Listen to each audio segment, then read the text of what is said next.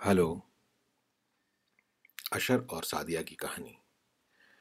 یہ کہانی ایک خوبصورت لڑکی سعدیہ کی ہے، جس کی روح بڑی پاک تھی، دل سادہ اور صاف، خوبصورت اتنی کہ شہزادی لگتی۔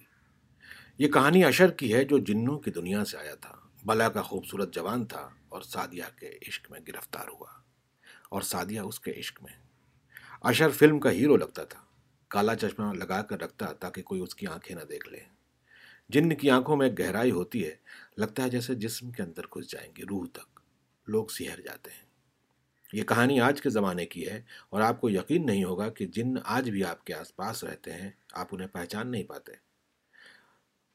وہ ویسے تو دکھائی نہیں دیتے، لیکن جب ان کی کوئی بڑی منشا ہو، کوئی ارادہ ہو، تو وہ آپ کو نظر بھی آتے ہیں، لیکن آپ کو اندازہ نہیں ہوتا۔ رشتے آسمانوں میں جڑا کرتے ہیں، لیکن اشر اور سعدیہ کا رشتہ ایک سازش تھی جو رچی گئی تھی آسمانوں میں۔ مہر کو پانے کے لیے۔ مہر مہر کون؟ کیا تھی وہ سازش؟ یہ کہانی مہر کی ہے۔ سعدیہ کی ایک چھوٹی بہن تھی مہر۔ اس کی سوتیلی بہن، چھوٹی ماں کی بیٹی جو مہر کو پیدا کرتے ہی مر گئی تھی سعدیہ کی اماں اپنی چھوٹی دلہن سے ناراض رہیں۔ اور اب مہر سے بھی تھی لیکن مہر سعدیہ کے لیے جان سے بھی زیادہ عزیز تھی۔ نو سال کی مہر بہت خوبصورت تھی، جیسے میوزیم میں رومن پینٹنگوں میں لڑکیاں ہوتی ہیں، چھوٹا سا بھرا چہرہ، گول، بڑی آنکھیں، لیکن اداس۔ سعدیہ اسے بچپن سے کالا ٹیکا لگاتی تھی۔ اور آج جن کے مالک شیطانوں کا شیطان ابلیس کی نظر مہر پہ تھی۔ ابلیس اس چھوٹی سی بچی کے جان کے پیچھے کیوں پڑا تھا بھلا؟ یہ ابلیس اور اس کے طاقت کی کہانی بھی ہے۔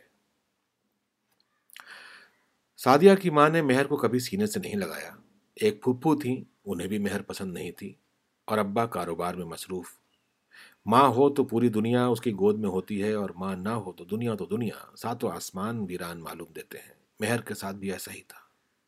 مہر کی ماں گوہر جان نے سعدیہ سے قسم مانگا تھا کہ وہ مہر کا خیال رکھے۔ گی سعدیہ مہر کی حفاظت اپنی جان سے زیادہ کرتی تھی، گھر، اسکول، کھانا پینا، رات میں کہانی سنانا وغیرہ۔ اور سعدیہ نے یہاں تک اعلان کر دیا تھا کہ اپنی شادی کے بعد وہ مہر کو ساتھ لے جائے گی اور شادی بھی وہیں کرے گی جہاں مہر ساتھ میں رہ سکے۔ خیر، بات شروع ہوتی ہے جب پڑوس کی ایک پرانی حویلی میں رہنے ایک فیملی آئی۔ ایسی پرانی حویلیاں سعدیہ کو بہت پسند تھی انٹیریئر ڈیکوریٹر تو تھی ہی، تو وہ حویلی کو اندر سے دیکھنے چلی گئی۔ مغل قالین پرانی دیواریں، کھڑکیاں، اس کا بڑا من تھا کہ اس کا بھی ایسا ہی گھر ہو۔ اندر کوئی نہیں تھا، خاموشی تھی۔ ہاں شیشے کے کچھ مرتبان رکھے تھے جس میں آگ جل رہی تھی۔ آواز لگاتے ہوئے اس نے یہاں وہاں دیکھا، سامنے سیڑھیاں دکھیں تو سیڑھیاں طے کرتے ہوئے چھت کی طرف چلی گئی۔ بڑی سی چھت تھی، وہ ذرا آگے گئی۔ پیچھے کے آنگن کی طرف جھانکنے لگی تبھی اسے لگا کہ کوئی پیچھے چھت پہ آیا ہے۔ اس نے اچانک سے مڑ کر دیکھا، سامنے اشر کھڑا تھا۔ وہ ڈر گئی، تبھی اس کے پاؤں لڑکھڑائے اور وہ منڈیر سے نیچے گر گئی۔ اتنی اونچائی سے گر کر بچنا مشکل تھا، لیکن اس سے پہلے کہ وہ زمین پر پہنچتی ایک کرشمہ ہوا۔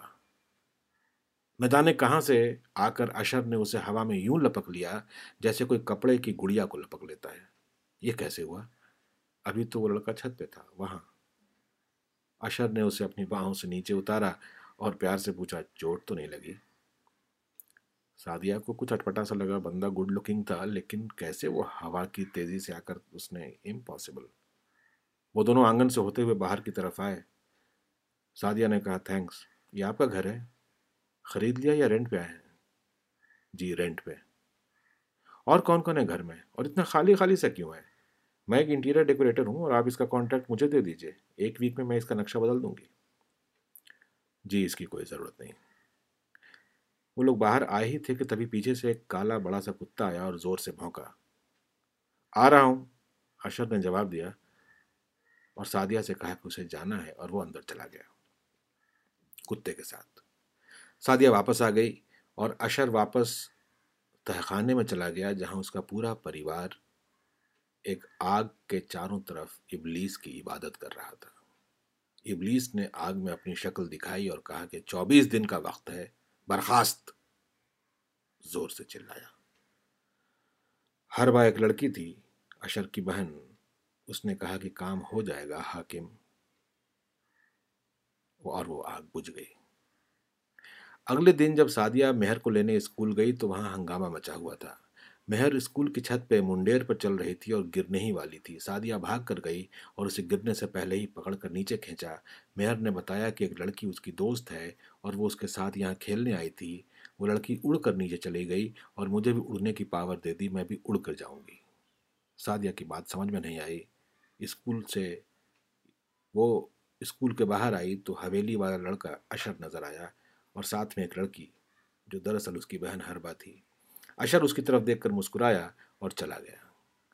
رات میں سادیہ کی نیند کھلی تو دیکھا کہ مہر کچن میں کسی سے باتیں کر رہی ہے۔ سادیہ نے دیکھا کہ وہاں کوئی بھی نہیں ہے اور مہر اکیلی کھڑی ہے اور ہاتھ میں ایک بڑا سا چاقو ہے۔ سادیہ نے اسے جا کر پکڑا۔ یہ اچانک سے مہر کو کیا ہو گیا ہے؟ کسی کی بری نظر لگ گئی ہے یا کوئی آسیب ہے یا سایہ ہے؟ سلیپ واکنگ ہے، کیا ہے؟ اس نے گھر کے لوگوں کو جگایا۔ سبھی لوگ پریشان ہو گئے۔ اماں نے حج سے لایا ہوا آب زمزم چھڑکا۔ پڑھا ہوا پانی پلایا، نظر اتاری اور جب مہر ہوش میں آئی تو رونے لگی، پوچھنے لگی کہ وہ کہاں گئی، میری دوست وہ لڑکی؟ کون دوست؟ کون لڑکی؟ اگلے دن سادیہ صبح صبح خود اسے اسکول لے کر گئی، لیکن ایک پل کے لیے اس کا دھیان ہٹا اور مہر بیچ روڈ پر کھڑی تھی اپنے ہی ایکسیڈنٹ کے انتظار میں۔ سادیہ زور سے دوڑی اور مہر کو دھکیل دیا، لیکن خود ایک ٹرک کے نیچے آ گئی۔ لیکن یہ کیا؟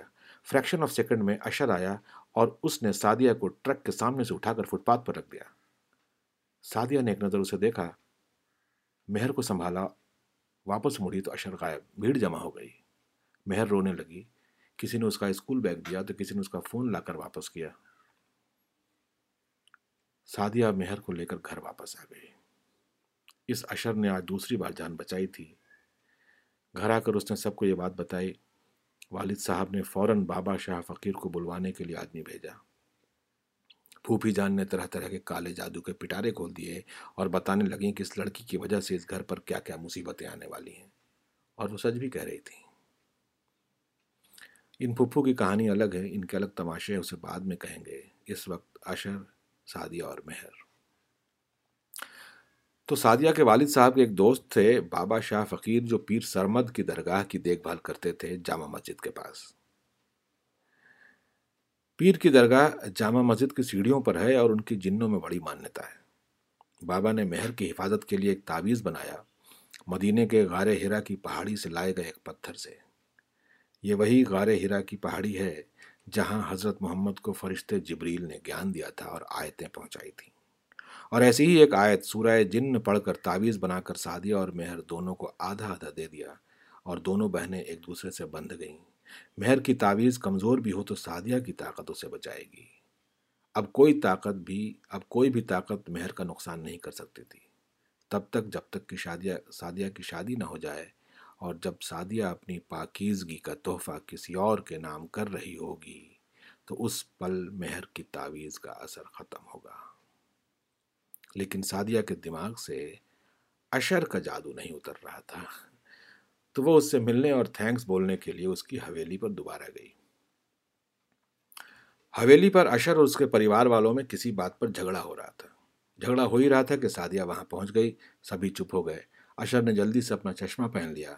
اشر کے باپ راحت سے دیکھ ماں پروین اور کبڑی پیٹھ والی خالہ۔ اشر کے باپ کے بال کمر تک لمبے تھے، اس نے فوراً اپنے بال باندھ کر پگڑی پہن لی۔ ماں کے بال بھی لمبے، گھنے، کالے اور کمر تک لہرا رہے تھے۔ بہن ہروا نے مرون رنگ کا لمبا چوگا اور کالی کمیز پہن رکھی تھی۔ مرون رنگ کے ہی گہرے ہوٹ تھے اس کے اور پاس میں ہی وہ کالا کتا کھڑا تھا۔ وہ کتا سادیہ کی طرف بڑھا، کبڑی خالہ نے اسے آواز لگائی تو وہیں رک گیا اور عجیب نظروں سے سادیہ کو دیکھنے لگا۔ سبھی چپ تھے۔ سعدیہ کو کچھ اٹپٹا سا لگا۔ آئی ایم سوری میں آپ سے تھینکس بولنے آئی تھی۔ جواب میں سبھی چپ۔ میرا نام سعدیہ ہے، میں پہلے بھی آئی تھی، میں پاس میں ہی رہتی ہوں۔ آنٹی، آپ کے بال کتنے بیوٹیفل ہیں۔ واہ کسی نے پھر بھی کوئی جواب نہیں دیا۔ اچانک سے اشر نے کہا تھینکس فار کمنگ سعدیہ باہر جانے کو مڑی۔ تو اشر نے کہا کہ آئیے، آپ کو باہر تک چھوڑ دیتا ہوں۔ سعدیہ نے مڑ کر اشر کو دیکھا تو اس کی نظر عابد پر پڑی۔ کالے کتے کی جگہ پر اشر کا بھائی عابد کھڑا تھا۔ کالے پٹھانی سوٹ میں کتا کہاں گیا؟ سادیا وہاں سے نکل گئی۔ اشر اسے چھوڑنے باہر تک آیا۔ مہر کا حال چال پوچھا۔ سادیا نے بتایا کہ اس پر کسی جن کا سایہ تھا، لیکن اب ایسا کچھ نہیں ہوگا کیونکہ مہر کو باندھ دیا گیا ہے۔ اشر نے پوچھا کہ کیسے باندھ دیا گیا ہے؟ تو سادیا نے سب کچھ بتا دیا۔ وہ جن تو اسی اشر کی بہن ہربا تھی اور سادیا نے اپنے سارے راز بتا دیے۔ یہی لوگ تو مہر کو لینے آئے تھے، کیونکہ ان کے ہی مالک ابلیس کو مہر کا بلیدان چاہیے تھا۔ مہر کی بلی کی مدد سے ہی تو وہ واپس جنت کا بادشاہ بن سکتا ہے، جہاں سے خدا نے اسے نکال پھینکا تھا۔ تب سے ہی ابلیس خدا اور اس کے بندوں سے بدلہ لینے کی کوشش کرتا ہے، خود پرمیشور بننے کی کوشش کرتا ہے اور اس نے اپنے ساتھ رکھے ہوئے ہیں جن اور جناتوں کا ایک پورا قافلہ جو اس کی مرضی سے کام کرتا ہے۔ اس قافلے کا حصہ ہی تو اشر ہے۔ اشر تو سعدیہ کی سادگی، سچائی اور اپنی بہن کو بچانے کی جذبے کی قدر کرنے لگا ہے۔ اور وہ چھوٹی بچی جو مہر کے ساتھ ہوتی تھی، وہ ہر بہی تو تھی، جو اسے خودکشی کرنے کو اکساتی تھی۔ ابلیس جو شیطان ہے اور اسے ان تین بچیوں کی بلی چاہیے جو نو نو، دو ہزار نو کی رات میں نو بجے پیدا ہوئے ہوں اور جو انسان اور جن کی شادی سے پیدا ہوئے سنتان ہوں۔ آگ سے بنے جن اور مٹی سے بنے انسانوں کا آپس میں کوئی میل نہیں، لیکن اگر ہو، پیدا ہونے والی انسان بہت خاص ہوتی ہے۔ مہر ویسی ہی لڑکی تھی۔ تو کیا مہر کی ماں جن تھی؟ سادیا کے والد سے اس کی شادی کیسے ہوئی؟ اور مہر کی پیدائش کے بعد وہ کہاں چلی گئی؟ آدھا انسان اور آدھے جن والی ایسے تین میں سے دو معصوم لڑکیوں کی روحیں ہربا کے پاس قید تھیں ایک شیشے کے مرتبان میں۔ ہربا کو جلدی ہی تیسری روح یعنی مہر چاہیے تھی۔ مہر کو موت کے گھاٹ اتار دینا مشکل تو بالکل نہیں تھا، لیکن مشکل اس بات کی تھی کہ ابلیس کو خودکشی سے ہی حاصل کی گئی روح چاہیے تھی۔ شاید اس لیے اسلام میں خودکشی کو حرام قرار دیا گیا ہے۔ خودکشی تو شیطان کو روح تحفے میں دینے جیسا ہے۔ مہر چھوٹی تھی، خود سے اپنی جان نہیں لے سکتی تھی، اسی لیے اس کی مدد ہربا کرتی تھی، لیکن ان سب کے لیے صرف چوبیس دن کا وقت بچا تھا اور اسی میں مہر کی جان لینی تھی۔ مہر کی جان تو سعدیہ نے بچا لی اور اب ہربا کا جادو بھی اس پر نہیں چل رہا تھا، کیونکہ اب مہر کے پاس تعویذ تھی اور سعدیہ کا ساتھ بھی تھا۔ سعدیہ کی روح پوتر تھی اور جب تک سعدیہ کی شادی نہ ہو جائے، یہ تعویذ مہر کو بچا کر رکھنے والی تھی، اس لیے شادیہ کی شادی ہونا بہت ضروری ہو گیا تھا۔ تو کہانی یہ ہے کہ سادیہ خود چل کے جنوں کے جال میں پھنسنے چلی آئی انجانے میں۔ کبڑی خالہ نے کبڑا سا آئیڈیا دیا کہ اب چونکہ مہر مدینے کی پتھر کے تعویذ سے بندھی ہوئی ہے، تو کیوں نہ سادیہ سے عشر کی شادی کر دی جائے۔ اور چونکہ دونوں میں محبت بڑھ رہی ہے، تو ٹھیک شادی کے بعد سہاگ رات میں جب یہ بندھن ٹوٹے گا تو مہر کو مارنا بہت آسان ہو جائے گا۔ اور اب سادیہ کو اشر سے محبت ہو رہی تھی، تو اشر کو بھی کرنا تھا اور اس پیار کو شادی کے انجام تک پہنچانا ہی تھا، کیونکہ شادی کے بعد ہی تو مہر کی روح پہ قبضہ ہو سکتا تھا۔ لیکن ایک گڑبڑ ہو گئی۔ اشر کو سادیہ سے محبت ہو گئی۔ پلان تو کام کر گیا، لیکن اشر کے اندر سب کچھ بدل گیا۔ سعدیہ نے اس کا کیا بگاڑا تھا؟ وہ ایک جن تھا اور یہ بات وہ سعدیہ سے کہہ دے گا، لیکن وہ اپنے گھر سے بندھا ہوا تھا۔ بنا اجازت وہ چھوڑ کر نہیں جا سکتا تھا۔ سعدیہ نے اپنے دوستوں سے اشر کو ملوایا، دونوں یہاں وہاں گھومنے لگے۔ دلی شہر میں اور بھی جن تھے جو سڑکوں پر لودھی گارڈن میں سفد جنگ اور ہمایوں کے مقبرے پر گھومتے، اسپتالوں میں، قبرستانوں میں ٹہلتے۔ جب بھی وہ اشر کے ساتھ سعدیہ کو دیکھتے تو اشر پریشان ہو کر سعدیہ کو چھپانے کی کوشش کرتا۔ وہ اشر کو یوں ہی چھیڑنے بھی آ جاتے۔ بھیس بدلنے میں ماہر کبھی انسان، کبھی جانور بن جانے والے یہ جن سعدیہ کے ساتھ رہنا مشکل ہو رہا تھا، لیکن سعدیہ کی خوشبو اسے پاگل کی دیتی تھی۔ اسی خوشبو کی وجہ سے تو مہر کی ماں گوہر ان کے والد کی دوسری بیوی بن گئی تھی۔ خوشبو جنوں کی کمزوری ہوتی ہے۔ اور اشر کو اسی بات کا ڈر تھا کہ سعدیہ کی خوشبو کی وجہ سے کوئی بھی آوارہ جن اس پر قابض ہو جائے گا۔ کچھ اثر کچھ اشر کے دوست بھی تھے اور اچھی نیت والے جن تھے، لیکن انہیں اشر کی فیملی کے اس خونی راز کا پتہ نہیں تھا کہ وہ مہر کی جان لینے آئے ہیں۔ کچھ خاص جگہیں بھی تھیں جہاں اشر نہیں جا پاتا تھا، جیسے نظام الدین کی درگاہ۔ وہاں پہنچتے ہی اس کو پسینہ آنے لگا تھا اور اچانک اس کی نظر ایک بوڑھے مولوی پر پڑی۔ انہیں دیکھتے ہی اشر وہاں سے بھاگ نکلا۔ وہ مولوی نزدیک آئے اور سعدیہ سے اشر کے بارے میں پوچھنے لگے۔ کون تھا بیوی وہ آپ کے ساتھ؟ جی میرا دوست تھا، اشر۔ کہاں گیا؟ جبھی تو یہیں تھا، لگتا ہے آپ کے لمبے بالوں سے ڈر گیا۔ وہ میرے بالوں سے نہیں ڈرا۔ اسے دوبارہ لے کر آئیے، پھر بتاؤں گا کہ وہ کیوں ڈرا۔ اللہ ناشتعین کا۔ نگا مولوی نے دعا پڑھنی شروع کر دی اور سادیہ پر پھونک کر چلے گئے۔ نیک بچی ہو، نیک بچی، جاؤ، خدا حفاظت کرے گا۔ چار پانچ دن اشر غائب رہا، گھر بھی نہیں آیا۔ اشر نے پیار نہ کرنے کی قسم کھا رکھی تھی، لیکن جیسے جیسے اس کے پیار کا ناٹک بڑھ رہا تھا، اسے سچ میں محبت ہونے لگی اور جتنی محبت بڑھتی جاتی، وہ اس سے اتنا ہی دور جانے کا پلان بناتا کیونکہ اس کی قربت سادیہ کے لیے بربادی تھی۔ اور چھوڑ کر جانا یعنی سادیہ جیسے معصوم لڑکی کا دل توڑنا، جس سے وہ پھر کبھی شاید ابھر نہ سکے۔ ایک عجیب پسو پیش والی زندگی آ گئی تھی۔ اشر سعدیہ کو اپنی سچائی بتا بھی نہیں سکتا تھا اور نہیں دور سے آ سکتا ہے۔ لیکن اس نے طے کیا تھا کہ وہ اس سے ملنا جلنا باتیں بند کرنا بند کر دے گا، اس کے دل کو ہلکا سا دکھائے گا اور دیکھے گا کہ وہ اس سے نفرت کرنے لگی ہے تو شاید اس سے دور ہو جا، ہونا آسان ہو جائے۔ کیونکہ اگر وہ گھر والوں سے اپنا ارادہ بتائے گا تو وہ اسے ایسی سزا دیں گے کہ وہ زندگی بھر جہنم کے آگ میں چلے گا۔ تو اشر نے سعدیہ سے ملنا بند کیا۔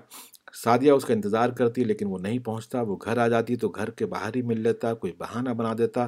سعدیہ کے سامنے ایک لڑکی کے ساتھ گلے ملنے کا ناٹک کیا تو وہ بھی کام نہیں آیا، معاملہ الجھتا جا رہا تھا اور ان سب کے پاس وقت بہت کم تھا۔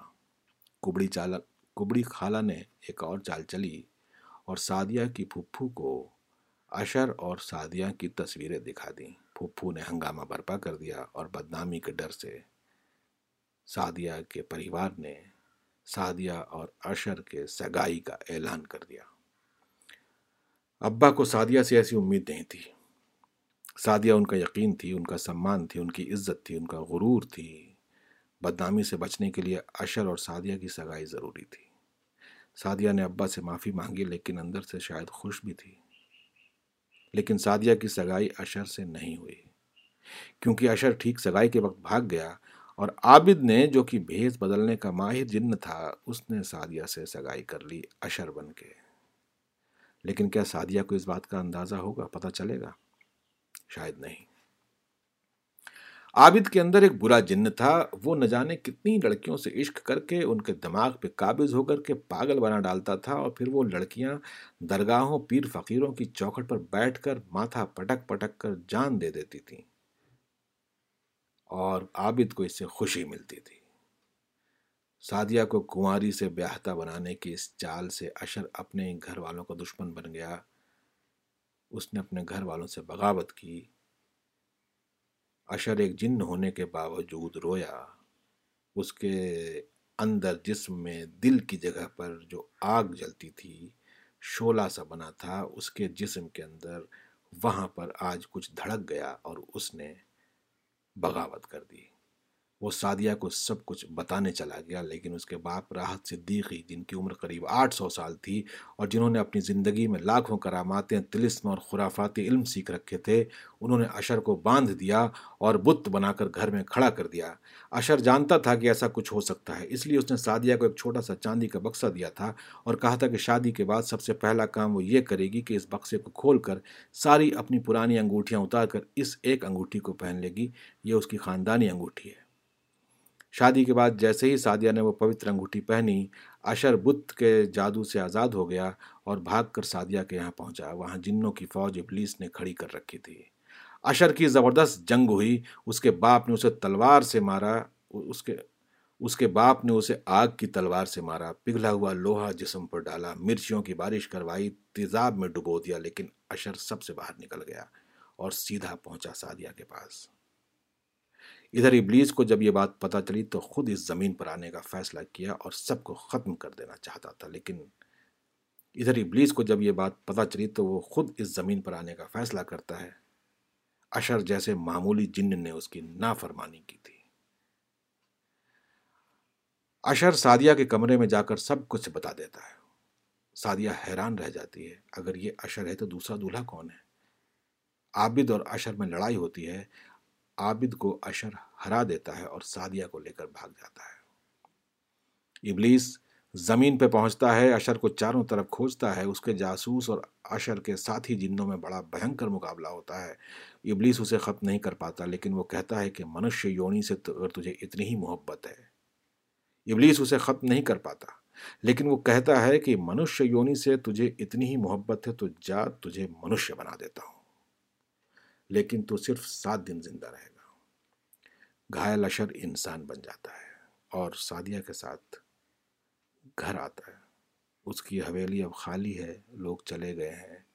وہ سادیہ سے کہتا ہے کہ وہ اس کا اپنی مرضی سے انٹیریئر ڈیکوریشن کر سکتی ہے، لیکن صرف سات دنوں کے لیے۔ کیا مہر کی جان بچ سکے گی؟ کیا مہر کی ماں جن گوہر جان واپس آ کر ابلیس سے لڑے گی؟ کیا سادیہ اشر کے لیے خدا سے زندگی مانگ کر لائے گی؟ محبت میں میں نے کیا کچھ نہیں لٹا دیا۔ اس کو پسند تھی روشنی اور میں نے خود کو جلا دیا۔